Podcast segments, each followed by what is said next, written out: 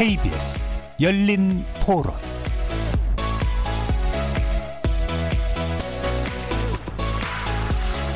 안녕하십니까. KBS 열린 토론 정준희입니다.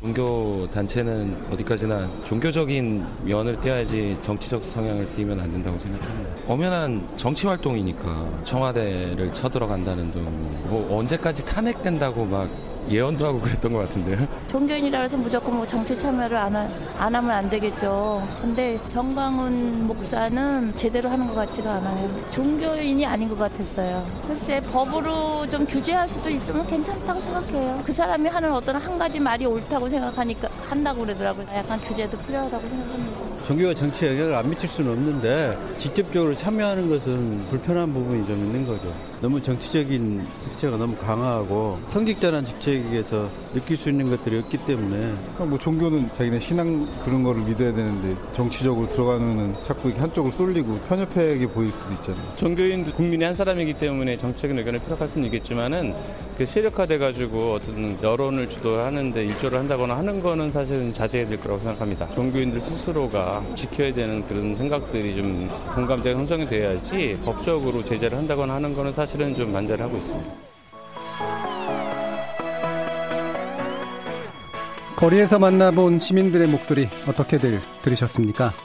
오늘 토론 주제는 종교인의 정치 참여 어떻게 볼 것인가입니다.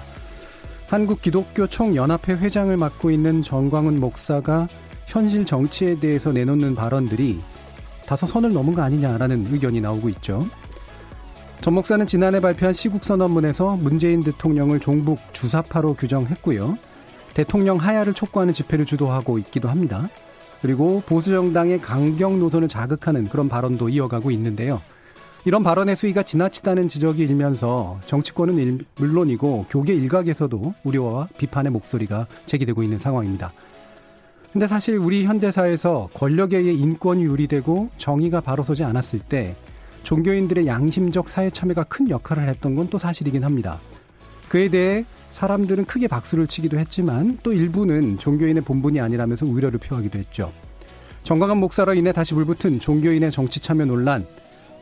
종교가 가진 특수성을 감안하면서 네 분의 전문가와 깊이 있게 토론해 보겠습니다. KBS 열린 토론은 여러분들과 함께 만듭니다. 문자로 참여하실 분은 샵 9730으로 의견 남겨주십시오. 단문은 50원, 장문은 100원에 정보 이용료가 붙습니다. KBS 모바일 콩, 트위터 계정 KBS 오픈, 그리고 유튜브를 통해서도 무료로 참여하실 수 있습니다. 여러분의 뜨거운 참여 기다리겠습니다. KBS 열린 토론 지금부터 출발하겠습니다. 살아 있습니다. 토론이 살아 있습니다. 살아있는 토론, KBS 열린 토론. 토론은 라디오가 진짜입니다. 진짜 토론, KBS 열린 토론. 자, 그럼 오늘 토론 함께 해주실 논객 소개하겠습니다. 오늘 이 스튜디오에 오래 앉아있는 분이신데요. 김용민 평화나무 이사장 모셨습니다. 네, 안녕하십니까. 자, 그리고 유만석 한국교회 언론의 대표 모셨습니다. 네, 반갑습니다. 자, 그리고 오시영 변호사 함께 하셨습니다. 네, 안녕하십니까. 그리고 박명수 서울신학대 교수 함께 하셨습니다. 감사합니다. 자, 오늘 토론 주제, 종교인의 정치 참여 어떻게 볼 것인가. 이렇게 네 분의 전문가와 본격적으로 시작해 보겠습니다. 모두에서 이제, 어, 인사말로 말씀드리면서 정광훈 목사의 이제 발언을 이제 오늘 예로 들었는데요. 어, 이 정광훈 목사가 내뱉는 이런 발언이나 행동들이 실제로 아까도 말씀드렸던 종교인의 양심적 사회 참여의 일부로 볼 것이냐, 아니면 과도한 정치적 개입의 어떤 일환을 볼 것이냐에 대한 어, 의견이 굉장히 날카롭게 대립하고 있는 것 같습니다. 여기에 대해서 먼저 간단한 입장들 들어보고 본격적인 토론 시작하도록 하겠습니다. 먼저 김용민 사장님 의견 들어볼까요? 네, 종교의 사회 참여는 적극 권장을 해야죠. 음. 사실 개신교만 보더라도 기독교만 보더라도 어, 사회의 예언자적 기능은 어, 교회에서 또 성서에서 권장하고 있는 부분입니다. 그렇기 때문에 사회가 아, 이 그럴듯 방향으로 어, 흘러갈 때는 반드시 그 목소리를 내야 하는 것이 교회의 어떤 덕목을 넘어서서 예. 의무라고 봅니다. 그러나 사회 참여와 아, 정치 개입, 음. 선거 개입은 다른 문제입니다. 특정 정당에 대한 지지 반대 아, 이런 것들과 관련해서 교회의 세를 이용해서 교회의 시스템을 이용해서 이것을 그 전파하고요. 그렇게 해서 어 그 메시지를 전파하는 세력의 정치적 이득을 도모한다면 이것은 예. 건강한 사회 참여라고도 볼 수 없을 뿐더러 도를 넘어간 것이죠. 전광훈 씨 같은 경우 이 발언들은 어, 이 종교인의 금도를 넘어섰고요. 단지 그가 목사라는 이유 때문에 이런 무책임한 선동이 방치돼서는 안 되다, 안 된다. 이것이 바로 어, 저하고 제가 이제 섬기고 있는 평화나무의 입장입니다. 예. 네. 그럼 이 사회 참여와 과도한 정치 개입을 이제 명확히 구분을 하셨는데 네네. 네. 이게 도를 넘었다라고 보시는 핵심적인 이유는 무엇입니까? 선거 개입입니다. 선거 개입. 선거 개입. 그리고 지금 법으로 어, 규정돼 있는 그 금도가 있습니다. 어, 예컨대 이제 선거 180일 이전에 선거 운동이 금지돼 있다든지 어, 또 그리고 어, 선거 시에는 특정 정당에 대한 지지 반대 의사 표명이 금지돼 있는 부분이 있거든요. 예. 모든 그런 선을 넘어가 버렸어요. 정광훈 씨가. 예. 게다가 어, 또 저기 추종자들에게 에, 불법 선거 운동을 계속해서 벌이고 있는 상황이고 그렇게 해서 저희 평화남뿐 아니라 서울시 선관위로부터 지난해 말에 고발이 됐습니다. 선관위의 고발은요, 선관위가 취할 수 있는 행정처분의 가장 높은 수위의 예. 조치를 할 수 있습니다. 어, 이런 상황에서도 그가 종교인이란 이유만으로 어, 두둔이 되고 또 비호가 된다면은 이건 우리 사회가 무슨 종교인을 이렇게 어? 그 우대하는 그런 사회이고 예. 그에게만 특별히 면책 특권이 부여된 사회인가 하는 그런 오해를 자아낼 것이 분명합니다. 예. 그렇기 때문에 아, 지금 법을 어긴 에, 선거 개입은 이것은 분명히 아, 제지가 돼야 하고 어, 어떤 법적 책임을 예, 물어야 마땅하다 이렇게 생각합니다. 예, 그 양심의 범위를 넘어서는 현실 실정법을 어긴 행동이다라고 보시는 게 이제 핵심이신데요. 네, 이 실정법은 그야말로 사회적 합의가 이루어지는 예. 실정법 아니겠습니까? 어떤 독재자가 일방적으로 자신의 어떤 정치적 이익을 추구하기 위해서 만들어낸 법이 아니라요. 예, 예. 알겠습니다. 예. 유만석 대표님 의견이 좀 다르신 것 같은데 어떻습니까? 어, 글쎄요, 단순히 뭐 목사라는 이유 때문에 지탄을 받는 데 대해서는 저는 좀 문제가 있다고 생각을 합니다. 목사라서 지탄받는 건 아니잖아요. 네, 그렇군요. 예. 그래서 이제 이 종교와 정치 쉽게 이야기하는 게 교계에서도 그렇고 일반 사회나 정치에서도 종교 분리를 많이 주장하는데 예. 제가 아는 건 미국 뭐 자유민주주의 헌법이 미국 헌법을 예. 또 근간으로 하지 않습니까? 그런데 미국 헌법에 근거하는 정규 분리는 사실은 우리가 생각하는 정규 분리의 원리와 다르다고 저는 이해하고 있어요. 예. 그 이유가 뭐냐면 정치가 종교를 간섭하거나 개입하지 말라는 쪽의 정규 분리인데 우리 한국 사회에서는 종교가 정치에 참여하면 무조건 잘못된 걸로 이제 기독교계에서도 그렇게 우려를 표현하고 있고 그 다음에 일반 사회에서도 아니 종교가 무슨 정치에 참여를 하냐 이렇게 이제 예. 매도하는 경우가 있다고 저는 생각하는데 이것은 제가 이해하는 견해에서는 아 그 종교 분리의 원칙을 조금 이해 부족해서 오는 얘기다. 예. 저는 그렇게 보고요. 또 그분이 이제 뭐 정치 활동을 하는 데 대해서는 모든 뭐 법이 있지 않겠습니까? 그렇다고 취해 복권적인 지금 대우를 받는 것도 아니었고 예. 직접 구속까지 이제 신청이 돼서 기각이 됐습니다만은 이 법이라고 하는 건 모든 사람들에게 공평해야 되는데 어떤 경우는 수갑을 채워서 구속 청구에 대한 집행을 기다리게 하고 어떤 사람은 예. 어떤 사람은 수갑을 채우지 않고 기다리게 하고 이렇게 법이 고무줄법은 안 된다고 저는 보는 거예요. 예. 그래서 그런 법적인 집행에서 이번에 수갑 채우고 기다리신 건가요? 네, 그래서 그것 때문에 좀 논란이 됐죠. 그분은 왜 전광훈 목사에 대해서 수갑을 채우고 있었냐. 예. 다른 사람은 풀어주면서 이게 지금 또 상당히 논란의 요지가 있거든요. 이런 부분에 있어서 법에 저촉이 되면 법적 처벌을 하면 되는 거고. 예. 그러나 모든 법은 모든 백성, 모든 만명 공평해야 된다고 보는 거고 예. 적용이 잘 돼야 된다고 봐요. 예. 지금 우리 법은 제가 생각할 때는 고무줄 법이에요. 사람에 따라서 또는 그들이 추구하는 사상과 절차에 따라서 지금 다르게 집행되지 않습니까? 제가 생각하는 법이라고 하는 건 공정해야 되죠. 예. 그래서 이런 면에서 이제 좀 바로 잡아줬으면 좋겠고, 예. 그 다음에 종교인이 정치 참여를 하는 데 있어서 제가 얼마 전 방송에서도 참, 어, 그, 인터뷰를 한 적이 있습니다만 왜 저렇게까지 됐을까 좀 원인을 규명했으면 더 좋다고 봐요. 예. 어? 왜저 사람들이 저렇게 광장으로 나오고 음. 소리를 높이고 공격적일까? 이게 더 중요하다고 보죠. 예. 그런 원인 제공이 어디 왔을까? 이런 게 좀 잘 밝혀졌으면 좋겠다는 예. 생각입니다. 그럼 말씀 주신 내용 중에 그러니까 네. 미국의 정교 분리 원칙이라고 하는 거는 헌법적 원칙이라고 하는 건 보니까 일방적인 거네요. 그러니까 정치가 종교를 탄압하지 말라는 거지 네. 종교가 정치에 참여하지 말라는 네. 얘기는 아니다. 네. 이런 해석이신 거고요. 보험주의 같은 데는 실, 실제적으로 그 사람들이 결의도 하고 하잖아요. 뭐그 부분에 대한 논의는 또 나중에 하더라도 네. 한국의 헌법에서는 어떻게 생각하고 계신가요? 한국 헌법은 글쎄요. 변호사님 계시니까 잘 말씀하시겠지만 예. 정교 분리 원칙을 어떻게 헌법에 다루고 있는지는 모르겠네요. 예. 그건. 아, 알겠습니다. 바로 우시용 변호사님께 넘기겠습니다. 아, 예. 우리 대한민국 헌법 20조는 예, 모든 국민은 종교의 자유를 가지고 있다. 그렇게 예, 규정하고 있으면서도 동시에 예, 종교와 정치는 분리된다. 예. 이렇게 해서 정교 분리의 원칙을 정해놓고 있습니다. 뿐만 아니라 우리가 성경적으로도 볼 때도 예, 마태복음에서는 어, 예수님이 뭐라고 말씀을 하셨냐면 가이사의 것은 가이사에게 그리고 하나님의 것은 하나님에게 바쳐라 이렇게 예, 구분을 지어놓고 있습니다. 그래서 음. 가이사라는 것은 예, 케사르 카이사르. 우리가 카이 네. 케사르 우리가 알고 있는 그 로마 황제죠. 예. 이와 같이 예, 예수님 시절 때부터 이 정교의 분리의 원칙이 예, 예수님의 기본적인 사상이었고 또 우리 대한민국 헌법도 역시 마찬가지로 정교 분리를 원칙으로 어, 삼고 있습니다. 그래서 근데 문제는 또 한편으로는 우리 헌법이 모든 국민에게 정치적 참여권을 보장하고 있기 때문에 이 정치적 참여권과 정교 분리를 어떻게 구분 지을 것이냐라는 문제가 예. 지금 이 사건의 핵심이지 않나 오늘 주제의 핵심이지 않나 이렇게 생각을 하는데요.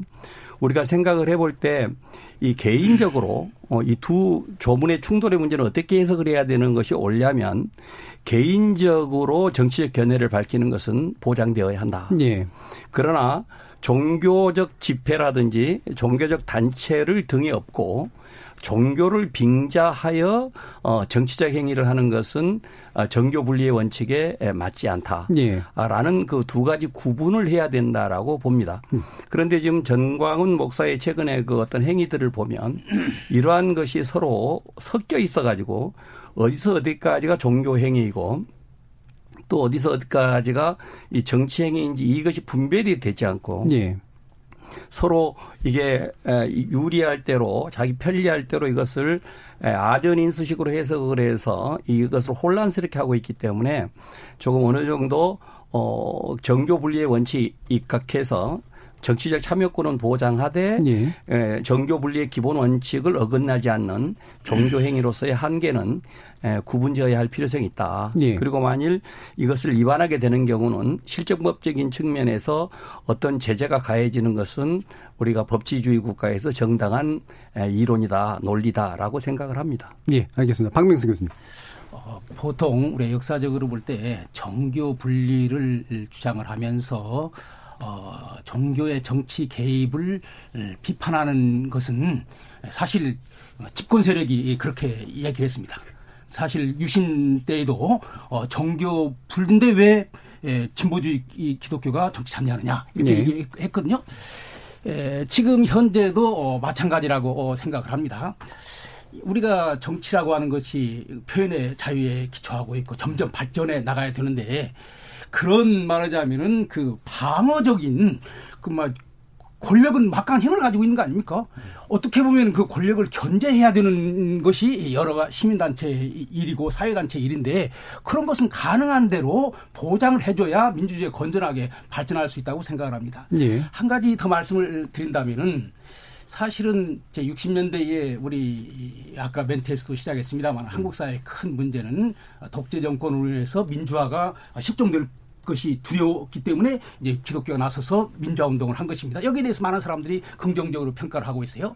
그런데 지금 2020년 오늘의 시점에서 한국 사람들은 민주화에 대해서 보다는 뭐냐면 안보랄지 이 나라의 정체성이랄지 여기에 대해서 그 걱정을 한다고요. 예. 그러니까 60년대 민주화하는 민주화 운동을 하는 사람들이 나라를 위해서 민주화 운동을 하는 것처럼 이분들도 역시 말하자면 이 나라의 안보랄지 정체성이랄지 이것까지 염려하고 있다고요.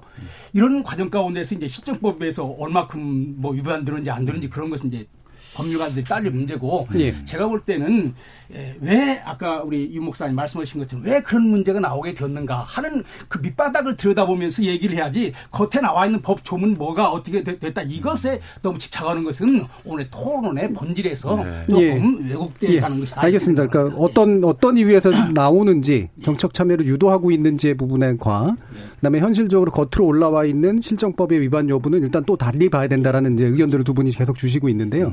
아까 김영민 이사장께서 좀 실정법 위반의 혐의가 되게 명 백하다라고 이제 얘기를 하셨기 때문에 네, 그 네. 중함에 대해서 어떤 의견을 가지고 계신지 말씀해 예, 주시죠. 저 포론을 좀 하자면은 예. 그 진보 교계의 과거 어, 아무랬던 독재 정권 시기의 사회 참여와 보수 교계의 현재 사회 참여는 좀 다르다. 다르다고 봅니다. 예. 지향하는 바도 다르고 내용도 다르고 물론 저는 뭐 교계를 굳이 진보 보수로 나눌 필요가 있겠나 하는 생각을 갖고 있습니다만은 사실 진보 교계가 과거 아무랬던 시기에 사회 참여를 했을 때는 불법 선거 운동을 하지 않았거든요. 예.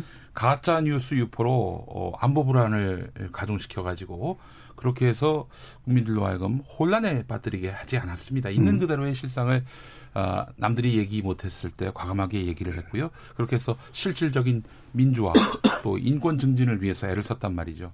제가 가짜 뉴스 얘기를 좀 하자면은 예. 광장에 왜 이렇게 많은 어, 이 보수적 지향의 그런 교인들이 나왔는가 봤을 때 저는 적지 않은 그런 교인들이 가짜 뉴스에 휘둘렸다고 봅니다. 예, 한국이 그러면. 공산화된다. 예. 한국이 공산화된다 이런 주장을 펼치는 그런 교인들이 있는데요. 사실 모르는 사람이 그런 문자를 뭐 카카오톡이라든지 에, 이런 통신 수단을 통해서 유포했을 때는 그냥 무시하죠. 근데 아는 교회 장로님, 교회 집사님, 예. 교회 권사님이 함께 기도하자 하면서 이런 가짜 뉴스를 유포한다고 쳐보죠. 게다가 영적 지도자로 여기는 목사님이 또 이걸 보낸단 말이죠. 이때는 이 주장이 굉장한 그 신뢰와 무게를 싣는단 말이죠.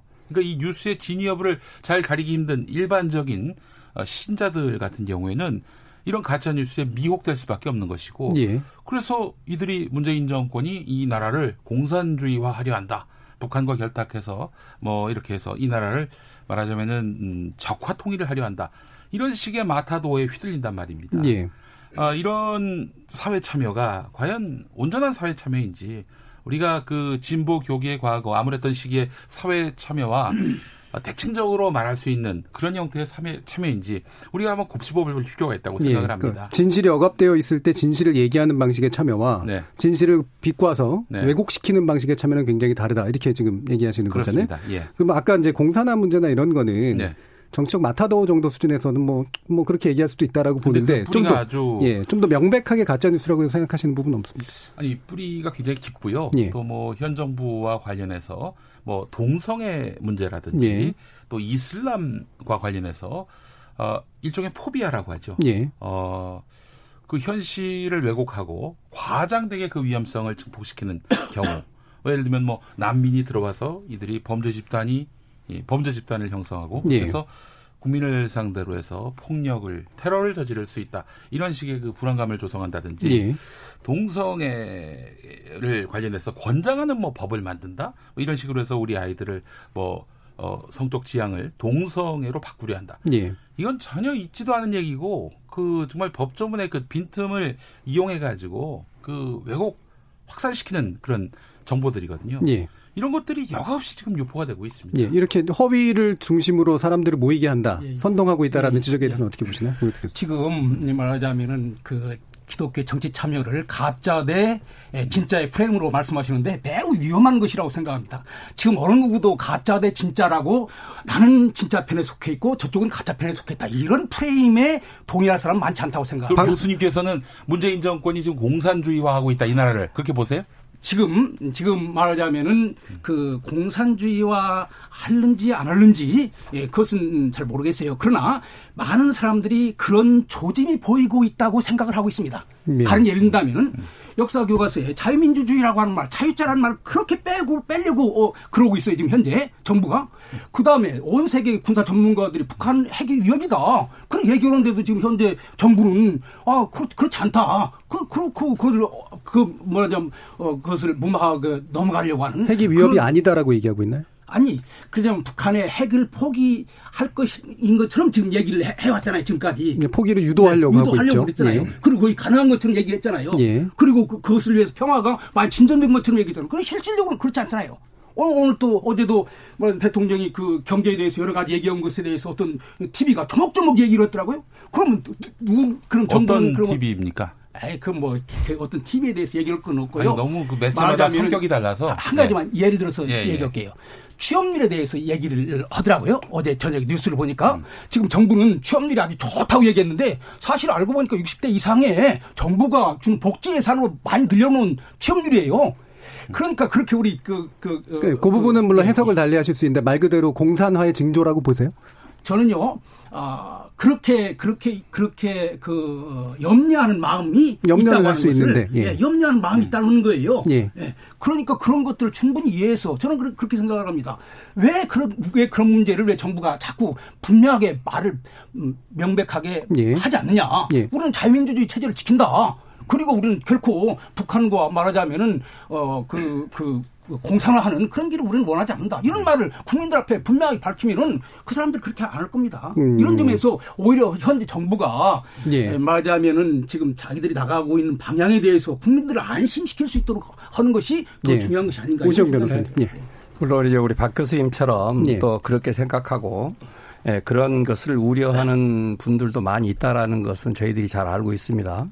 그렇지만 우리가 현실적으로 객관화시켜서 어떤 상황을 에, 바라보게 되면 현재 우리나라는 60만 대군이 에, 휴전선을 지키는데 전혀 안보적 지장이 없습니다. 우리가 그것 때문에 에, 어떤 불안감이나 공포심을 느끼는 것은 그것은 하나의 기후라고 생각을 합니다. 예. 그리고 또 2만 8천 명이나 되는 미군이 어, 막강한 군사력을 가지고 우리 한국에 주둔하고 있으면서 한미 방위 조약을 철저하게 지키면서 우리나라의 국가 안보를 보호를 해주고 있, 습니다.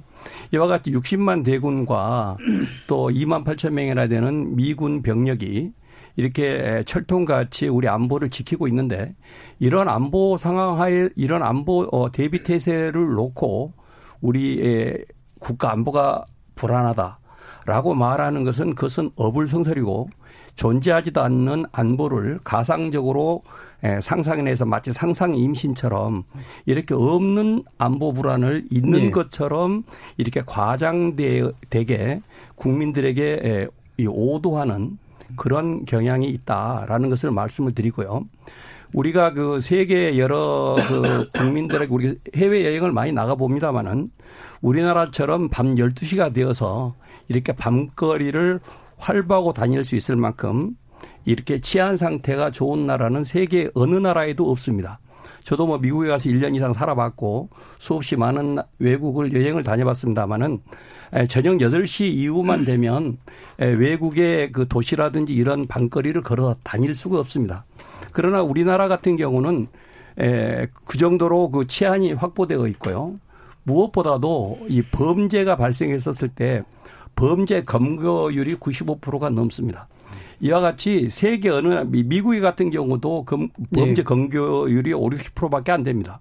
범죄를 저질렀는데 잡히지 않는 범죄자들이 그리 많다라는 거죠. 아니 그러니까 이 공산화 주장 같은 그러니까 것이 먹히는 공사, 이유는 그러니까 뭐라고 공산화 주장이라든지 예. 이런 안보 불안이라든지 예. 이런 문제는 현실을 왜곡하고 이렇게 과장되게 표현하는 것에서 비롯되는 그 쓸데없는 우려 현상이다라고 생각을 하고요. 또 하나 어, 말씀드리고 싶은 것은 이 경제적인 문제도 우리나라가 최초로 작년 말에 3만 부를 넘어섰고요. 그리고 세계 10대 경제 대국이 됐습니다. 우리나라 그리고 일곱 번째로 3050 어, 그룹에 가입해서 이 5천만 인구를 가지고 있는 그 대형 인구 국가에서 3만 부를 넘는 나라로 우리나라가 일곱 번째로 진입을 했습니다. 이와 같이 경제적으로도 굉장히 안정되어 있고 국가가 계속 발전하고 있거든요. 이런 나라를 갖다가 경제적으로 불안하다. 그리고 그렇게 하기 때문에 북한에게 우리가 공산화가 되면서 우리가 국가의 북한에게 먹힐 수 있다.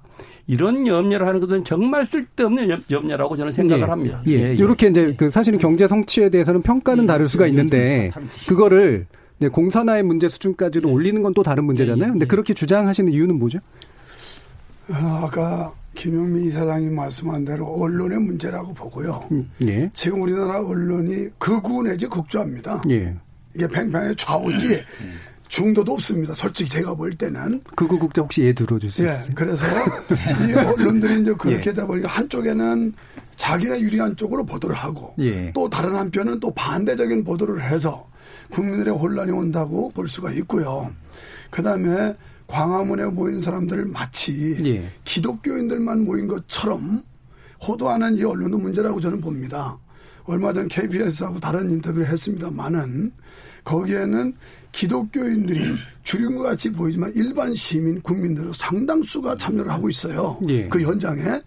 그런데 참 아주 아이러니한 건 할렐루야 아멘으로 다 통용되는 게 예. 마치 무슨 구호제창 같듯이 해서 나는 목사로서 야 참 안 믿는 사람까지 저렇게 아멘을 하게 하니 일반적인 시민들까지 모이는데 종교적 구호를 외치시는 이유는 뭐예요, 그러면? 아니 그러니까 예. 거기에 이제 동조를 하는 거 보면 동조를 하시게 만들잖아요. 이제 예. 그 분위기가 예. 마치 어, 우리가 뭐 몰아내자 처부자 하는 구호처럼 이렇게 돼 갔다는 말씀이에요 저는 예, 예. 그래서 그 광장에는 상당수의 많은 일반 시민 및 국민들이 또 참여한다고 제가 보지 예. 단순히 기독교 더군다나 지금 우파지 않습니까 보수 보수 기독교인들이 그렇게 깡다구가 세질 않아요 쉽게 말하면 끈질기지도 않아요 음. 근데 과거적으로 역사적으로 보면 예. 진보계열의 기독교인들이 데모도 잘했고 끈질기게 했지 이런 사례가 지금까지 없었습니다 보수 우파에서는 그런데 왜 저 사람들이 그럼 아까 말씀한 대로 이제 잘못된 정부에서 나왔다고 하지만 하루 이틀도 아니고 저 오랜 세월을 저렇게 끈질기게 할 수 있을까도 한번 생각해 보고 싶고 아까 안보 문제 말씀했는데 예. 저는 전혀 다르게 생각하는 게 저는 북한을 도와주러 몇 번씩 간 사람이에요. 구경강이 아니고 평양을 직접 가서 거기 핵심층하고 만나 대화도 하고 가까이 뭐 냉동창고도 지어주고 빵 공장도 세워줬던 사람이에요. 그러는 사람으로서 우리가 민간 외교적 차원과 구제 차원에서 하는 건 하는 거고 정치와 사상은 다르다고 보는 거예요. 그러면 아까 말씀한 대로 안보가 전혀 불안하지 않다. 어저께 뉴스에 나왔죠. 우리 정부기관에서 북한은 절대 핵을 포기하지 않는다고 우리는 결론 내렸다. 이게 현 정부 기관에서 한 겁니다. 정부 기관에서. 예. 그럼, 공, 그럼 공산화하려고 하는 건 아니에요. 아니 그러니까 그러면 이제 정권이 평화를 이루기 위해서 대화하는 건 좋아요. 예. 근데 지금까지 결과적으로 볼 때는 평화는 하나도 진전된 게 없지 않습니까? 음. 김정은이는 계속해서 핵, 저 미사일을 쏴 대고 예. 그 다음에 우리가 참 자존심 상하는 거 우리 주권 국가예요. 그러니까 제- 계속 이제 제가 왜냐하면 한 말이 뭐- 반복이 되니까 아니 그러니까 이제 예. 왜 안보에 대한 불안을 얘기하니? 그러니까 안보를 불안해하는 거랑 네. 그게 이제 공산화를 지향하는 거랑 굉장히 다른 문제잖아요. 그러면 지금 예. 현 핵심 요, 요원들이 하는 얘기가 우리는 사회주의도 좋은 걸 받아들여야 된다. 음. 그 다음에 부동산도 전부 국가 공유화해야 된다. 이건 이미 지금 어떤 분, 청구받은 분이 대표 때 공공연하게 우리는 중국식 사회주의를 도입해서 이 부동산을 재산을 전부 국유화해야 된다. 이게 사회주의 아닙니까? 부동산아? 누가 그런 얘기를 누가 했죠? 그런 얘기했습니까? 아, 이건 모르시나요? 예. 이 누구예요? 바- 방송이라 말 못하지만 지금, 지금 아주 유력한 임명받은 분이에요. 어, 그리고 모르겠는데요. 그 얘기 아, 처음 들었어요. 왜냐하면 책임 있게 얘기를 해주시는 게 있지요. 맞으니까. 예. 그 다음에 또 얼마 전에 박원순 시장, 그럼 뭐 이름도 예. 공개하자면 예. 그분도 얘기했죠. 사회주의도 좋은 건 받아들여야 되고 서울시가 제일 앞장서서 부동산은 국가 공유화하겠다. 이건 국가 공유하겠다라고 그런 말을?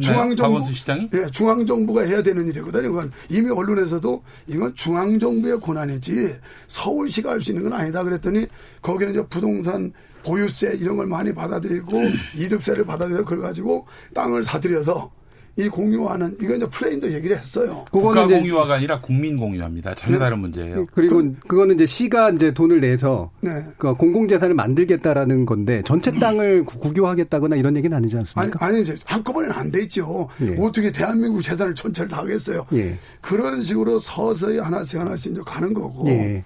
그래서 우리는 이제 보수주의는 제가 볼 때는 가장 불만은 안보예요. 알겠습니다. 저렇게 예. 나온 건 안보와 경제입니다. 예. 다른 이유 불만 없을 것 같아요. 알겠습니다. 이 부분이 이제 공산화까지도 의미하는지 아닌지에 대해서는 아마 청취자들이 판단해 주실 수 있을 것 네. 같고요. 어, 아까 이제 그, 어, 유만석 대표님께서 이제 그 얘기를 하셨거든요. 이제 보수적인 기독교인들이 사실 시위를 잘 못한다. 그리고 되게 얌전하다. 근데 이제 정광훈 목사가 이제 폭력 시위를 주도한 혐의로 영장이 청구됐다가 이제 물론 영장이 실제로 나오진 않았습니다. 이 부분에서 굉장히 강력한 목소리를 내시는 분이 김종, 김용민 이사장이신데 네. 왜이 부분이 문제가 된다고 보시나요? 뭐 더말할 나위가 없습니다. 10월 3일에 있었던 집회, 지난해 10월 3일에 있던 집회 당시에 이미 앞서서 정광훈 씨는 어, 문재인 대통령을 청와대에서 끌어내가지고 사도세자가 들어갔던 뒤주에 넣어서 서울구치소로 가져가서 감옥에 집어넣고 네. 서울구치소에 있는 박근혜 전 대통령을 어, 내보내서 어, 이렇게 석방을 시키자 이런 주장을 펼쳤습니다.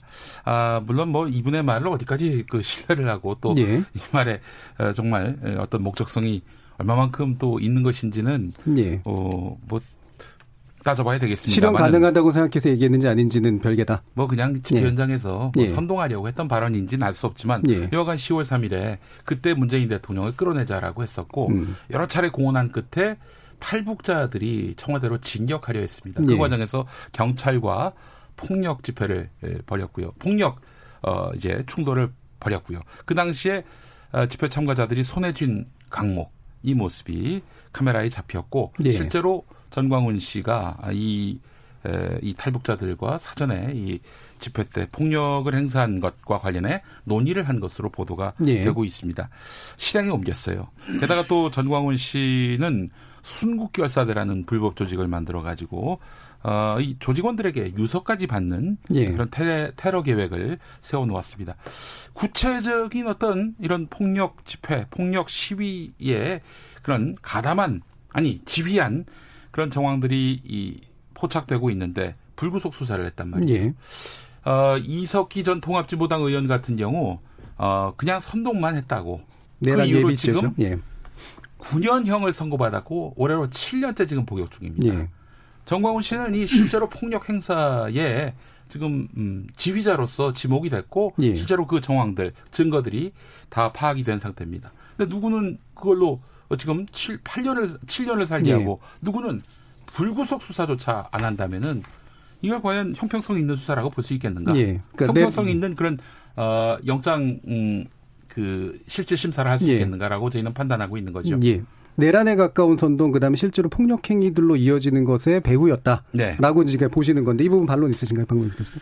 뭐 저는 뭐 그 구체적인 그 내막에 대해서는 잘 모르겠습니다. 그럼 혹시 유만석 대표님? 그런 예. 일에 대해서는 법이 더 잘 알지요. 일반 뭐 떠도는 얘기 가지고 되는 게 아니고 법률을 다루는 법 집행 기구에서 다 채증을 했을 거고 그다음에 다 검색한 걸 확인해서 거기에 대한 판단하지 않겠습니까? 그걸 우리 일반 시민 입장에서 그게 사실이다 아니다를 여기서 강론하기에는 자 이렇게 해서 돼요. 불구속으로 예. 어, 이제 예, 풀어줬단 말이에요. 예. 영장을 기각했단 말이죠. 어제 1월 7일 대전 집회에서 전광훈 씨가 했던 말이 이렇습니다. 문재인을 빨리 쳐내야 합니다. 문재인 이놈은요 어떻게 해야 하겠습니까? 이런 말을 했는데 뭐 이거야 뭐 본인의 정치적 지향이 예. 그렇다면은 존중할 수 있습니다. 트럼프 대통령님 그 드론을 빨리 사용해서 김정은을 제거하십시오. 우리는 북한 공격에 몇십만 죽어도 좋으니까 빨리 실행하십시오. 이렇게 이야기를 했습니다. 예. 이저 그 이 전광훈 씨의 친구인 장경동 목사라고 TV 많이 나오는 그분 같은 경우 우리 인구 5천만, 북한 인구 2,500만. 남한 국민이 한 명씩 가서 북한 주민 한 명씩 다 죽이자. 전시에 이런 말을 했습니다. 예. 아니 이게 어떻게 종교의 사회 참여의 범주 안에 드는 거라고 말할 수 있는 건지 이런 거에 있어서는 사실 우리 보수적 목사님들 교인들이 이딴 식으로 이 예수 그리스도의 복음을 예. 희화화하지 말라고 규탄하고 어 바로 잡아야 되는 거 아닙니까? 예, 이런 극단적인 발언들에 대해서는 어떻게 생각하세요? 예, 방금 예, 예. 교수님. 어, 저는 뭐 정광훈 목사의 그런 언어를 지지하지는 않습니다. 예. 아, 그러나 지지하지 않는 정도가 아니라 규탄하셔야 됩니다. 아니요. 그- 좀 들어보세요. 저기 지금 폭력 시위가 어느 쪽이 더 폭력이냐라고 하는 거 우선 보는 대로만 얘기를 하겠습니다. 네. 우리 텔레비를 통해서 아까 이석기 씨그 집 그 그룹이 어떤 폭력을 했는가를 우리 다 알고 있습니다.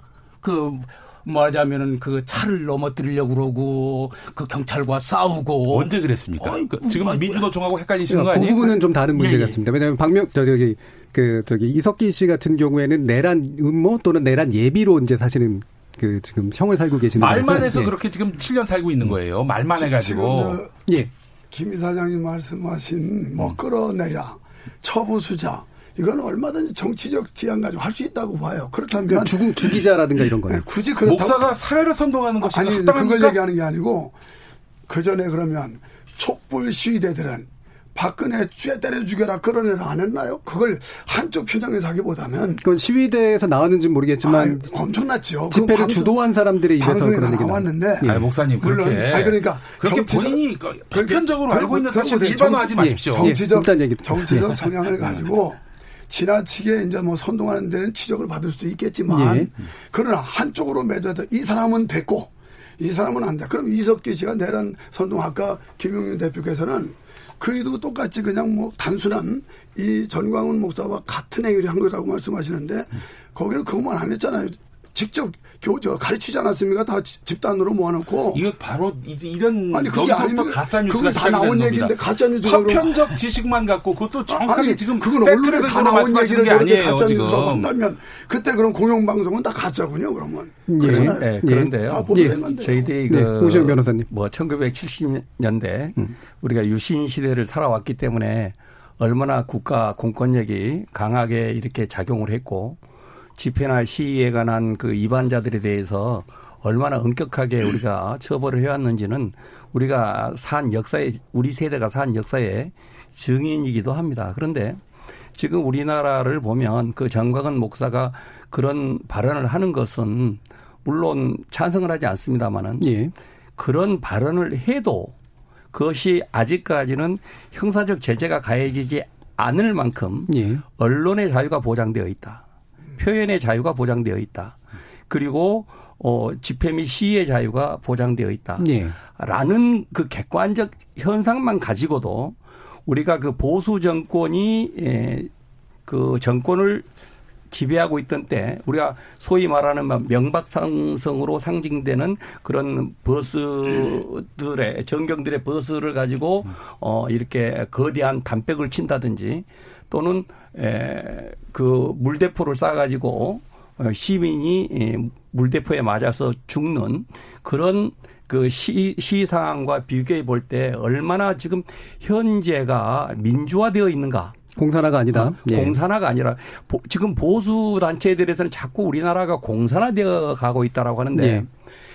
지금 그 보수 세력이 그 하나의 모델로 추정하고 있는 박정희 시대의 그 유신 시대와 또 이명박 정권이나 박근혜 정권 때 그런 명박산성이나 에, 물대포를 살수해서 국민을 죽이는 그런 상황과 비교해 봤었을 때 지금 두 분 우리 이 목사님 두 분 목사님들도 정광은 목사의 현재 나오고 있는 그런 좀 극단적인 발언에 동조하지 않으신다고 예. 방금 동의하셨던 것처럼 그런 발언조차도 허용이 되고 있는 지금 지금을 놓고 볼때 예. 과연 이 우리나라가 공산화되어 가고 있다라는 그런 인식이 타당한가라는 것입니다. 근본적으로. 예, 알겠습니다. 그러니까 70년대 그 공, 독재화 시대와 지금의 민주화 시대를 오히려 지금이 더 위험하다.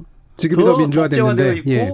더 공산화가 되려고 한다라고 하는 주장은 너무 비현실적이다라는 예, 알겠습니다. 것입니다. 자, 그래서 관련해서 지금 이제 계속해서 나오는 얘기가 이제 왜 그 반대로 얘기하는 게 아까 이제 그 유만석 대표님께서 우리나라 언론이 지나치게 국가고 국제뿐이 없다 이렇게 얘기를 하는데 어, 현재 이제 그 정광훈 목사라든가 이게 현재 시위되는 내용들을 보면 아까 이제 동성애 문제라든가 이런 걸 얘기하셨는데 지나치게 극우적인 발언들이 너무 많다라고 하는 얘기를 한단 말이에요.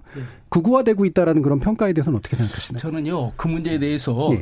사실 동성애를 반대하는 것은 인류의 오랜 역사입니다. 그 우리가 바꿔진 것이 아니고 세상이 바꿔진 거예요. 그래서 아이 삼강오륜에도 있고 우리 유교윤례도 있고 다 우리 옛날 다 그렇게 믿, 믿, 믿 어왔지 않습니까? 삼강오륜에 동성애 언급이 있습니까? 아니요, 그 부부 유별 이런 있- 있잖아요. 부부 유별, 응? 어? 다, 다 있잖아요. 그러니까 이렇게 해서 오래 갇혀 오래 인류 사회가 가장 지켜야 될 윤리라고 하는 것이 무너지고 있다고 느- 느끼는 거예요. 그러니까 기독교가 극우화된 것이 아니고 세상이 이 보수주의자들이 생각할 때 세상이 이 사회 기본을 무너뜨릴 만큼 지금 흔들리고 있다고 생각을 하는 겁니다. 현행 헌법 체계 안에서 동성애 반대라든가 동성애가 처벌받습니까?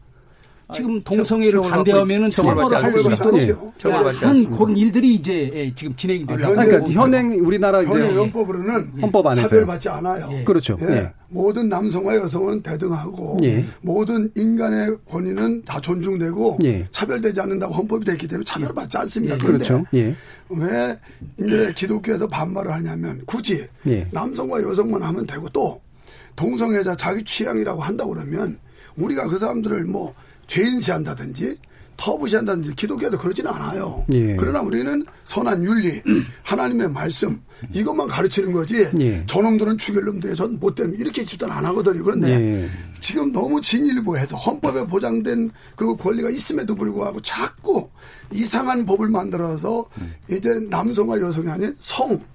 그래서 이 성은 우리 진행자께서 아시겠습니다만은 동성애보다 더한 게 젠더성입니다. 젠더성. 예. 이 젠더성이라고 하는 건 동성애보다 더한 게 내가 성을 선택할 수 있어요. 후천적으로. 예. 그래서 제가 남자인데 나도 오늘부터 그때는 여성 생물학적 성하고 다른 개념이죠. 예, 전혀 예. 다르죠. 예. 나도 오늘부터 여성할 거예요. 법적으로 인정해 주세요. 그러면 인정해 주자는 법이에요.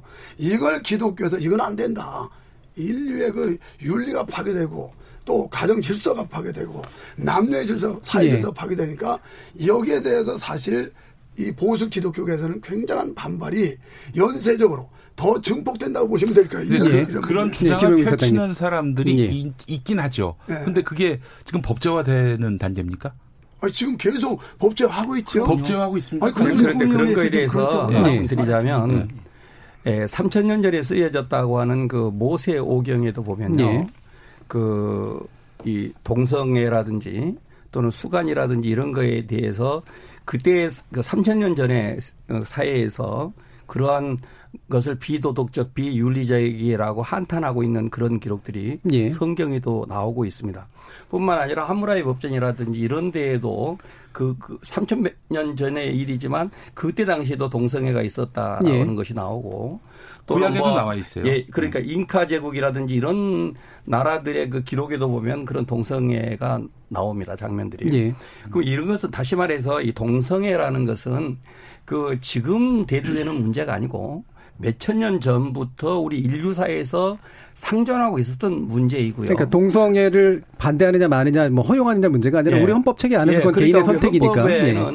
어, 성별 성별에 의해서 어떤 차별을 받지 아니한다라는 규정만 있기 때문에 예. 그 경우는 이제 남자와 여자의 그 남자냐 여자냐에 의해서 그 어떤 성적 차별을 받지 않는다라는 그런 평등 조항으로 보- 보고 있는데요. 지금 문제는 이제 세상이 바뀌었다라는 것입니다. 예. 왜냐하면 뭐 이 방송에서 적절한지는 모르겠습니다만은 수없이 많은 어, 그 동영상들이 유포되고 있는 일반적으로 유포되고 있는 그런 세상에서 그런 것들이 우리의 생활 깊숙이 침투해 들어와 있는 것이 현실이고 예. 그러다 그, 그, 그럴 뿐만 아니라 이제 그러한 것들을 통해서 그 성적 자기결정권이라는 문제가 하나의 헌법적 가치관으로 행복 추구권이라는 현- 헌법적 가치관으로 헌법재판소와 우리 대법원에서 인정이 되고 있고 예. 나아가서 예, 우리 대법원에서도 이렇게 아까 그 우리 요사님께서 말씀하신 바대로 그 젠더의 그 교체 예. 그러니까 남성에서 여성으로 이 수- 성전환 수술을 통해서. 어, 예. 성 전환 이 젠더를 바꿀 때 그것을 인정하고 합법적으로 그래서 호적을 아, 그러니까 가족 등록부를 바꿔주고 예. 이런 것이 이미 대법원의 판결을 통해서 현실화되었습니다. 그렇기 때문에 대, 대하, 대, 대법원에서 그러한 사실들을 다 인정하고 있는 마당에 예. 그것을 입법적으로 막겠다라고 하는 것은 오히려 그 시대에 뒤떨어진 거라는 거죠. 이미 예. 사회가 이미 기존 그만- 법 안에서도 그 기존 법 대법원이 안에서도 예. 대법원에서 그 성적 젠더의 변경이라든지 동성애에 관한 것들을 인정하고 예. 허용하는 것으로 판결이 나고 있기 때문에 그, 그런데 문제는 그런 것들이 입법화가 되지 않음으로써 예. 사법부의 판결과 안 맞는 안- 행정적 처리가 안 맞기 때문에 거기서 발생하는 불합리한 상황들이 많이 예. 발생을 하고 있고 그래서 그런 문제들을 합리적으로 해결하자라는 것이 이제 어, 그 현 정부가 갖고 있는 그러니까요. 기본적인 예, 현 생각이고요. 정부는 이제 대법원이나 이런 사법부의 판단이 현실과 합치되지 않으니까 그걸 조정하겠다. 법을 조정하는 것이고요. 예. 그러니까 이게 무슨 뭐 동성애 천국으로 만들려고 예. 문재인 정부가 작심하고 법을 만드는 게 네, 그러니까 아니라는 문재인 겁니다. 정부가 예. 앞장서서 그런 법을 만들겠다라는 게 아니고 알겠습니다. 이미 예. 사회 현상으로 나타난 것들이 예. 법원의 예. 사법부의 심사 자, 대상이 저 한마디만 더 하겠습니다. 사법부의 예. 심사 대상에 의해서 이미 사법부가 그것을 인정하고 있게 되었고 예, 알겠습니다. 또 세계적인 법 추세가 예, 예. 그런 것들을 예, 허용하고. 있기 때문에 짧게만 이렇게 한 예, 마디씩 들어보겠습니다. 예. 지방자치단체에서 인권 조례를 제정하려는 예. 그런 그런 부분이었죠. 아, 것이 예. 이- 있습니다.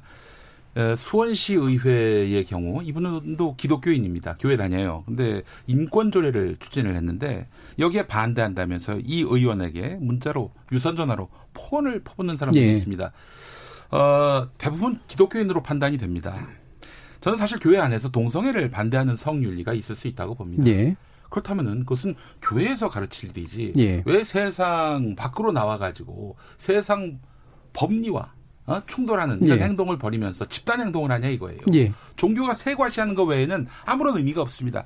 이 부분과 관련해서 동성애를 반대하든 찬성하든 그거야 뭐 각자의 양심에 따라서 예. 판단할 수 있는 문제라고 봅니다. 저는 그 뭐 특별히 지지하고 반대하고 이런 입장을 말씀드리는 게 아니라 근데 교회 안에서 할 일을 왜 교회 밖에서까지 나와가지고 이 교회 밖에서 지금 사회적 주체로 있는 그런 특히 그 지방의회나 이런 어, 공복들에게 예. 압력을 가하고 이렇게 시위를 하냐 이거죠. 예, 예. 교회 안에서의 문제를 왜 교회 바깥으로 끊느냐. 아, 지금 예. 이제 수원을 지적하셔서 제가 수원에 있는 사람으로서 수원에서 기독교가 다 합의했고 시장님하고 대화해서 이해도 했고 예. 거기에 대해서 그런 일 한 적 없고요. 개인이 했는지는 모르지. 아니 그러니까 기독교 단체가 선도 안 나든지 네. 우리 수원 기독교 연합에 그런 적도 없고요. 그럼 자제하게는 했나요? 우리는 아주 예. 충분히 그 이해와 설득이 됐습니다. 예.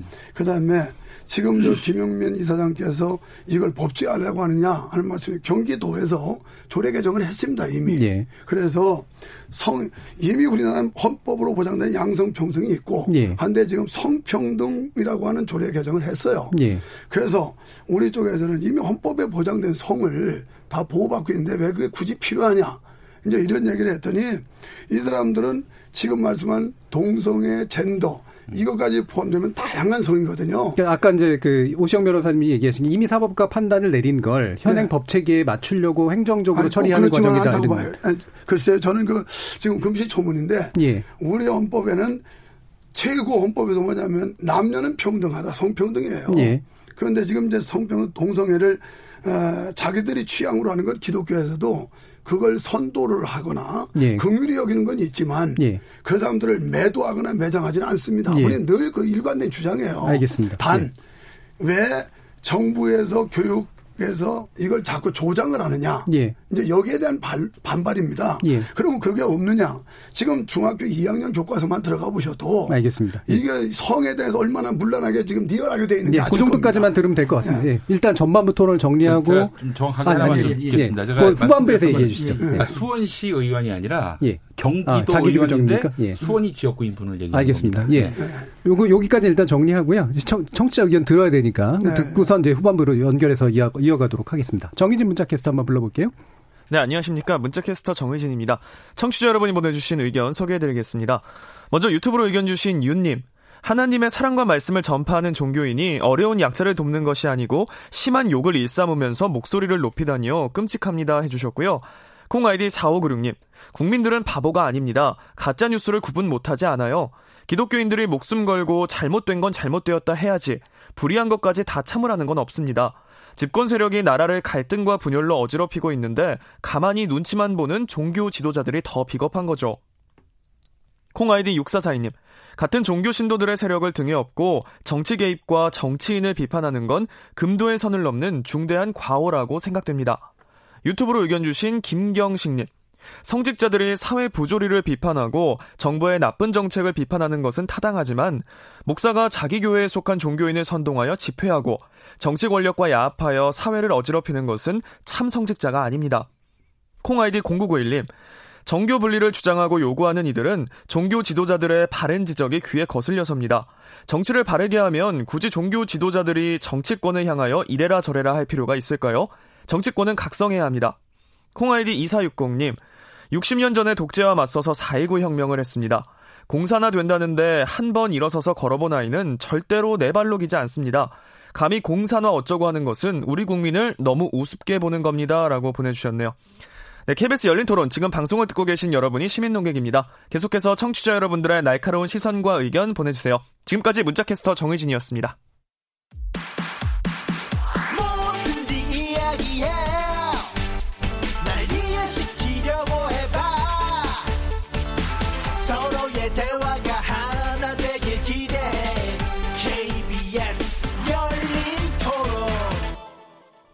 KBS 열린 토론 종교인의 정치 참여 어떻게 볼 것인가라는 주제로 유만석 한국교회 언론의 대표, 김영민 평화나무 이사장, 박명수 서울신학대학교 교수, 그리고 오시영 변호사 이렇게 네 분과 함께 하고 있습니다. 어, KBS 열린 토론 영상으로도 보실 수 있으니까요. 유튜브 등에서 열린 토론 검색하셔서 많이 봐주시기 바랍니다.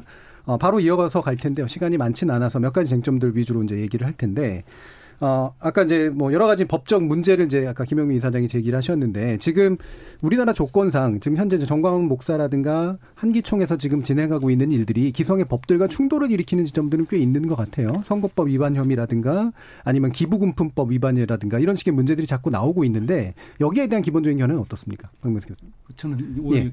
유만석 대표님들 얘기 들어볼까요? 어, 제가 원래 질문한 게 그 언론이 잘못 보도했다는데 뭐라고 항의했는지는 모르겠어요. 한계총에서 예. 언론에 대해서 예. 저는 아는 바가 없고 그냥 언론에게 부탁을 한다면 신속, 정확, 공정 이 3대 원칙을 가지고 국민의 알 거리를 충족시켜 줬으면 가장 좋겠다고 저는 생각을 하고요. 그리고 이제 뭐 한기총 대표로서 지금 정치 활동하는 예. 데 대해서 그건 이제 교회와는 조금은 서- 성향이 다르다고 봅니다. 예. 그러니까 어, 교회들의 연합체로서 교회를 대변하는 기구가 되고자 하는 예. 이런 모임이 그 대표 기구 아니겠습니까? 그게 이제 교회를 보호하기 위한 또 어, 말을 할 수도 있겠고 예. 아니면 교회를 공격하는 세력에 대한 반론을 하는 것도 그 기구가 할 거고 예. 그래서 이제 아마 그런 측면에서 지금 나오지 않는가 저는 생각을 하는데 어쨌든 뭐 때로는 조금 좀 지나치다고 하는 표현에 대해서는 저도 동의를 해요. 예. 음. 이미 어떤 어, 프로그램에서 제가 그런 얘기를 했어요. 그 지나친 언어, 예. 어, 이 성숙하지 않은, 않은 언어 때문에 또 음. 기독교계의 반발을 살 만한 표현들 예. 이런 거에 대해서 사실 또 그렇죠. 하나님 혼낸다 뭐 이런 기독교에서 식의. 반발하는 예. 게또 많이, 예. 많이 있거든요. 예. 그런 데 대해서는 동의를 못하죠. 예. 못하는데 왜 저렇게 어, 기독교 목회자가 나서야만 했을까 하는 예, 데 예. 대해서는 조금 어, 새롭게 생각을 해야 된다고 그래요. 예. 그러면 조- 오시영 변호사님 현실 이게 현재 선, 그러니까 그 선거법이라든가 기부금법이라든가 이런 부분하고 충돌하고 있는 요소들에 대해서 어떻게 보시는지 일단 얘기 좀 들어볼까요? 예, 그러니까 이제 종교단체는 어, 헌금이라는 예. 기부금을 합법적으로 받을 수 있죠. 예. 그러나 이제 문제는 그 종교 집회라는 이름을 내 걸고 음. 실제로는 정치 집회를 운영을 할 경우에 예. 형식과 실질이 다르지 않습니까? 예. 그, 그, 그런 상황 하에서 그 헌금이라는 명목으로 사실상의 기부금을 걷는 거라고 한다면 그것은 편법적인 행위이기 때문에 기부금법 금품법에 어, 명백하게 위반이 됩니다. 왜냐하면 이게 사실은 정, 현실의 정당이라든가 네. 특정 정당을 주누면 네. 문제가 되는데 네, 그렇진 네. 않진 않나요? 그렇지가 않죠. 왜냐하면 더, 더더군다나 안 되는 예. 것이 아, 천만 원 이상의 기부금품을 모으려면 예. 사전에 이렇게 신고를 하고 음. 이렇게 합법적으로 그 기부금품을 거둘 수 있는 조건을 갖춘 다음에 기부금품을 걷도록 되어 있습니다. 예. 누구든지 뭐 마음대로 증여가 된다라고 해서 에, 아무나 기부금품을 이렇게 제공을 하고 그것을 돈으로 받을 수 없도록 법이 금지라고 해서 그렇지 않으면 모든 사람들이 기부금품이라는 명목으로 수많은 사람들이 호주머니에 돈을 예. 이렇게 갈취해 낼 것이기 때문에요. 그런데 지금 정강훈 목사 같은 경우에는 정치 집 종교 집회라고 하면서 어, 집회를 개최해 놓고 실질적으로는 정치적 구호와 예. 이 정치적 행위를 하면서 또 헌금을 걷는 시간에는 기부금품을 걷는 시간에는 헌금이다라는 명- 명목으로 예. 걷고 있기 때문에 여기서 우리가 구분을 해야 될 것은 명백하게 이것이 정치 집회냐 아니면 에, 종교 집회냐라는 것을 먼저 구분을 하고 예. 그래서 만일 종교 어, 집회다가 한다면 기부금품을 걷는 것이 합법적이지만 정치 집회라고 인정이 될 경우에는 기부금품을 걷어서는 안 되거든요. 예. 그래서 만약 걷었다라고 한다면 그것은 당연히 어, 형사처벌 되어야 할 사항입니다. 그러니까 예.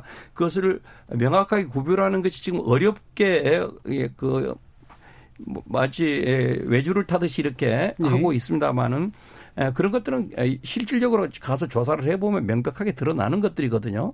그렇기 때문에 어, 기부금법에 위반이 된다라고 한다면 형사처벌을 해야 되는 것이 맞다. 네, 근본적으로 아, 현장에서 헌금을 걷는 이유가 뭡니까? 어, 뭐 거기에서 예. 여러 가지 뭐 비용이 많이 들어가니까 아마 시위 비용 때문에 어, 예. 그런 그 얘기를 하더라고요. 예. 근데 이제 제가 한번 물어보고 싶은 것은 사실 어디까지가 정치 집회고 어디까지가 종교 집회인가 구분하기 매우 어렵습니다. 기독교는 지금까지 6.25 때도 6.25 나라를 위한 구국 기도회 했다고요. 네. 또 광복절 때도 했다고요. 3.1절 때도 했다고요. 이것이 하나님 앞에 예배드리는 예배 행위임과 동시에 나라를 위한 애국 행위고 또 정치의 행위로도 볼 수 있어요. 이러기 때문에 이런 것 이런 것이 예, 이런 것을 이렇게 쉽게 판단하는 것은 매우 어려운 것이고 한국 교회는 어, 해방 이후부터 오랫동안 수많은 집회를 통해서 헌금을 했고 그 헌금을 통해서 나라를 위해서 어려운 사람 돕기도 했고 또 어 그 교육을 위해서 쓰기도 했고 구제도 했고 근데 이제 대통령 하야 주장이라든가 이런 거를 종교 집회에서 얘기하는 건 좀 아무래도 어색한 것 같은데 현장에 계신 분들이 그거를 되게 좋아하나요? 글쎄요, 뭐 음.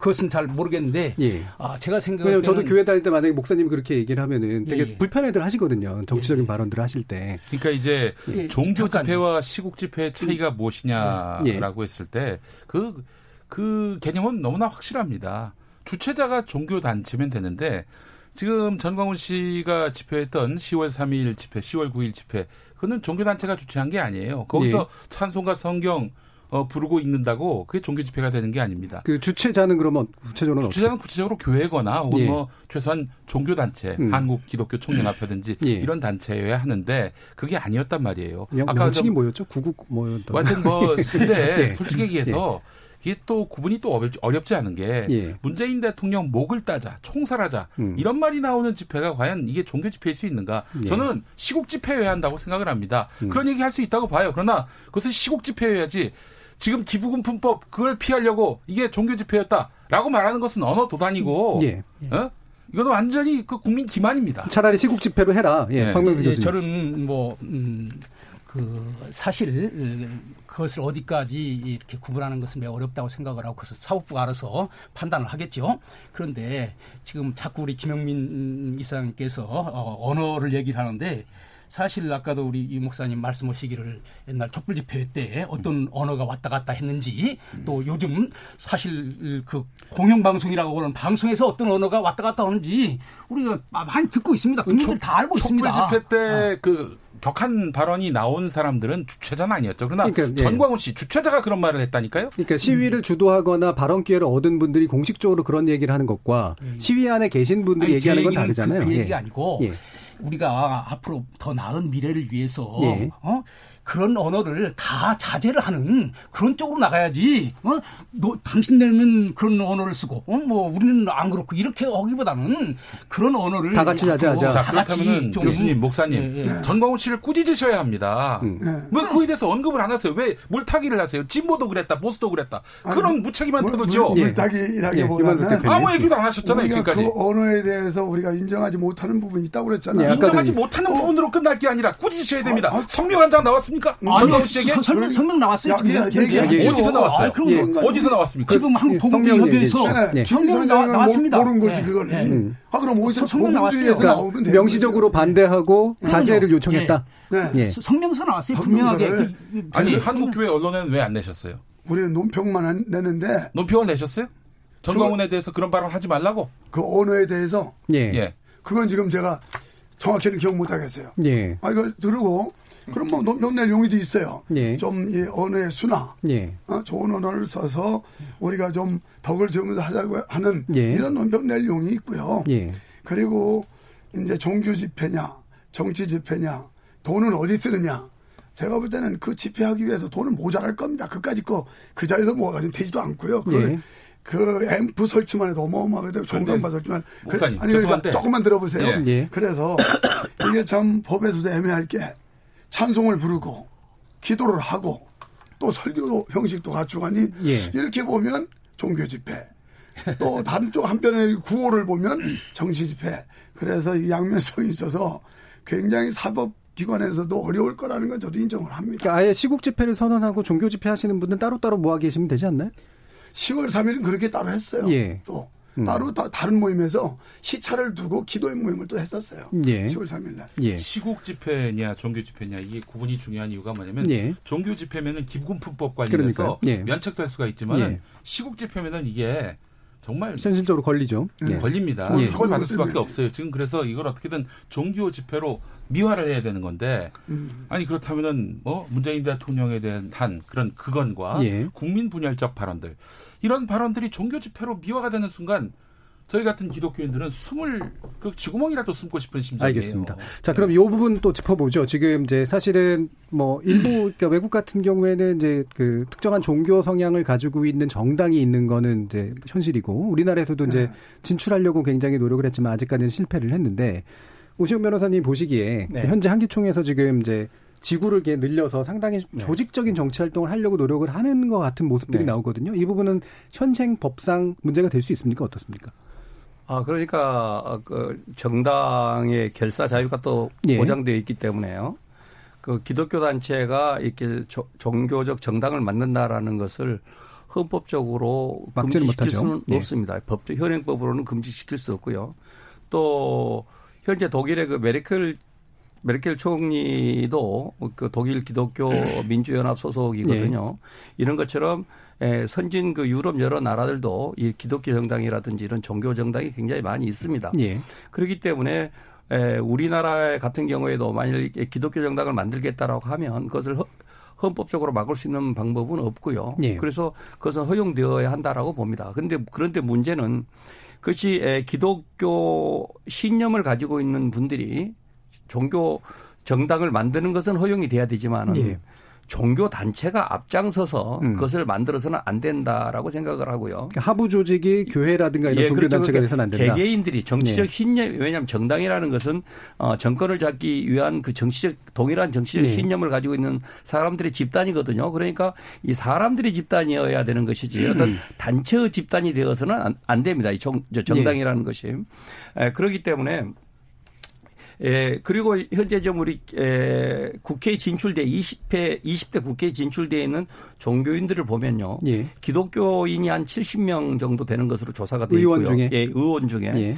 그리고 게, 에, 가톨릭 종교인들이 한 77명 정도 이렇게 되고 예. 또 불교 신자들이 한 50명 정도 돼서 아, 적어도 한 200명 가까운 기독 아, 저, 저 뭐냐 종교인들. 국회의원들이 종교인입니다. 예. 그런데 문제는 그런 분들이 다 개별적으로 이렇게 자기 종교를 크게 내세우지를 않습니다. 종교적 지향을 밝혀서 당선된 건 아니죠. 예, 왜, 왜 그것을 밝히지 않냐면 자기가 신봉하는 그 종교보다는 믿지 않는 종교인들이 조- 종교인이나 비종교인들이 더 많기 때문에.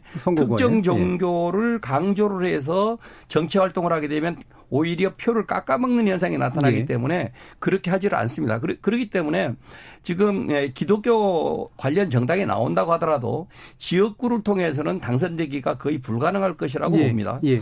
그렇게 된다면 문제는 이제 예. 비례대표제를 통해서 어, 전국적으로 어떤 일정한 득표를 얻어서 당선될 수는 있을 것인데 예. 그럴 경우에는 이제 물론 그 자기들이 그 정당의 종교적 신념을 표방을 했기 때문에 그 종교적 신념을 위해서 어, 정치 활동을 하는 것은 허용 이 돼야 된다라고 예, 보고요. 알겠습니다. 예, 유만석 대표님. 이런 부분이 잘못 비춰지면 예. 기독교인들이 마치 현 정권에 비판적이고 부정적 비토적인 걸로 비춰질까봐 제가 드리는 말씀인데 예, 예. 어, 정당 활동과 광화문 그 집회 현장은 또 다르다고 전 봅니다. 예. 만약에 이게 하부 종교까지 저 교회까지 예. 다 참 전원일치제처럼 예. 통합이 됐다면 벌써 정당 만들었고 음. 그리고 비례대표도 몇 사람 만들어냈죠. 한국 기독교인이 천만이고 실제 통계 정리단계 지금 어, 인구 센서스가 790 몇만 나온 거 아닙니까? 예. 그러면 상당히 많은 수인데 그러나 실제 우리가 광장에 가서 자기 소리, 자기 한풀이 하는 거와 정당 정당 활동은 다르다고 봐요. 예. 그래서 잘못하면 아 기독교인들이 이번에 똘똘 뭉쳐서 마치 기독 정당을 만들어서 대항하지 않는가 음. 하는 우려는 없었으면 실질적인 어떤 이제 교회를 이용한 정치 행위라기보다는 네, 기저에 있는 불만들을 표출하는데 네. 그게 이제 종교인들의 모습으로 나타났다. 네. 예, 그래서 구분해야 된다. 그렇게 봐주시는 게 좋지. 예. 아 기독교인들이 똘똘면서 이번에 뭐 기독정당을 하는 겁니다. 예. 뭐 그런 일은 생겨나지 않을 거라고 알겠습니다. 봐요. 지금 이제 마무리할 시간이 좀 다 돼가지고요. 어, 마지막으로 이제 한 1분 이내로 제가 발언 기회를 드릴 텐데 아, 종교가 사실은 빛과 소금이 돼야 되는데 특히 우리 기독교가 그런 지향들을 가지고 있잖아요. 현재 한국 사회에 도움이 되는 종교로서의 모습은 어떤 것일까? 제언 바랍니다. 먼저 우리 김용민 사장 들었고. 네, 한국에서는요. 그 목사의 영향력이 아주 정말 막대합니다. 예. 따라서 목사님의 메시지는 교인에게 상당한 영향력을 미칩니다. 예. 이른바 빤스 발언을 했던 전광훈 씨는요. 그 자리에서 빤스 발언을 했던 그 자리에서 인감도장을 가져오지 않으면 내 성도가 아니다 이런 말을 했습니다. 이건 목사의 가르침에 대해서 절대적으로 순종하라는 의미입니다. 이런 목사가 이 교인들한테 음. 개신교 정당 찍어라. 개신교 정당 찍어라. 이렇게 말하고 있습니다. 명백한 선거 개입이죠. 용납할 수 없습니다. 종교계는 그런 의미에서 정치, 선거 개입에 있어서는 어, 욕망을 버려야 합니다. 예. 예. 그리고 보수지향의 우리 교회 목사님들 전광훈 씨와 선 긋지 않으면 명시적으로 선 긋지 않으면은 원치 않으시겠지만 전광훈 씨와 한편이 됩니다. 예. 그렇게 전광훈 씨가 기독교성의 기독교의 대표성을 지금 음. 어? 과시하고 있어요. 그게 개신교에 더 문제가 될 수 있다. 네, 그렇기 때문에 이 부분에 대해서는 분명히 선을 그으셔야 한다. 이 말씀 알겠습니다. 유만석 대표님. 글쎄요, 그분이 뭐 기독교 개신교를 전체 대표한다고 보는 건 대표한대요 자기가. 네, 아니 네. 그러니까 너무 지나친 네. 어, 저 우리 생각인 것 같고요. 그분 외에도 나라 걱정하고 바른 사회, 건강한 나라를 세우기 위해서 보이지 않게 노력하는 분들 참 많고요. 예. 기독교가 이 사회 소금이라는 건 윤리와 도덕, 기독교만큼 윤리 도덕을 또 강조하는 데가 없거든요. 그래서 윤리와 도덕이 무너지면 건강한 사회 국가도 무너진다고 보는 거예요. 예. 이런 면에서 이걸 이제 좀 이렇게 지키자고 기독교가 반발을 하고 지금 저항을 하는 거지. 예. 무슨 어떤 국가를 체제를 무너뜨린다든지 또 국가에 대한 무조건 비판적이 아니라는 걸 좀 이해해 줬으면 좋겠고요. 예. 그래서 기독교는 건강하고 또 든든하고 아름다운 나라를 만들기 위한 몸부림이다. 예. 이 몸부림은 과거도 지금도 미래도 여전히 있다. 이렇게 좀 청취자들께서 이해해 주셨으면 좋겠어요. 알겠습니다. 오시영 변호사님. 에, 에, 마지막으로 제가 드리고 싶은 얘기는요. 이 대형 교회라든지 또는 정광훈 목사님 같은 그런 경우에 가장 큰 문제가 젊은 세대를 교회로 불러오지 못한다라는 것입니다. 음. 제일 큰 문제가요. 제가 그 얼마 전까지도 그 기독교 사립대학인 그 숭실대학교 법과대학 교수를 지내다가 은퇴를 네. 했는데요. 그 10여 년 전만 해도 그 시입생 중에 약 20% 정도가 기독교 학생 교인들이었습니다. 예. 그런데 최근에 조사를 해보면 5% 정도가 나오지를 못합니다. 예. 이렇게 한 10여 년 동안에 이 20대의 젊은이들이 급격하게 교회를 떠나고 있습니다. 그러면 이렇게 젊은이들이 이렇게 급격하게 교회를 떠나고 있는 이유가 뭔가? 그것은 현재 기독교 그 지도자들에 속하는 그런 대형교회 목사님이나 정광 목사 예. 같은 그런 분들이 알겠습니다. 합리적이지 않고 종교적이지 않는 그런 잘못된 사상에 예. 저기 사로잡혀 가지고 예, 거기까지만 들어야 될것 예, 소금의 빛과 소금의 역할을 제대로 예, 못 하고 있기 예, 때문에 충분합니다. 그런 현상이 나타나고 있다. 예, 마지막 발언 기회를 드려야 되기 때문에. 예.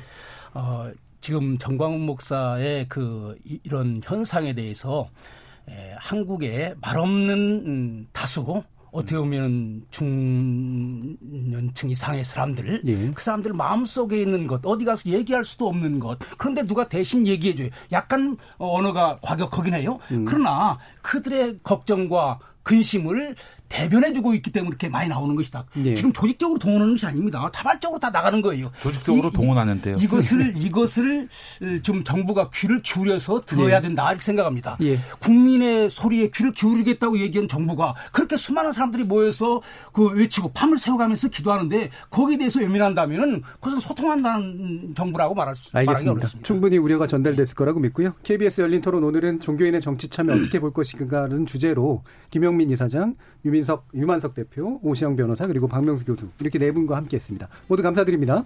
감사합니다. 네, 저는 내일 저녁 7시 20분에 다시 찾아뵙겠습니다. 지금까지 KBS 열린 토론 정준이었습니다.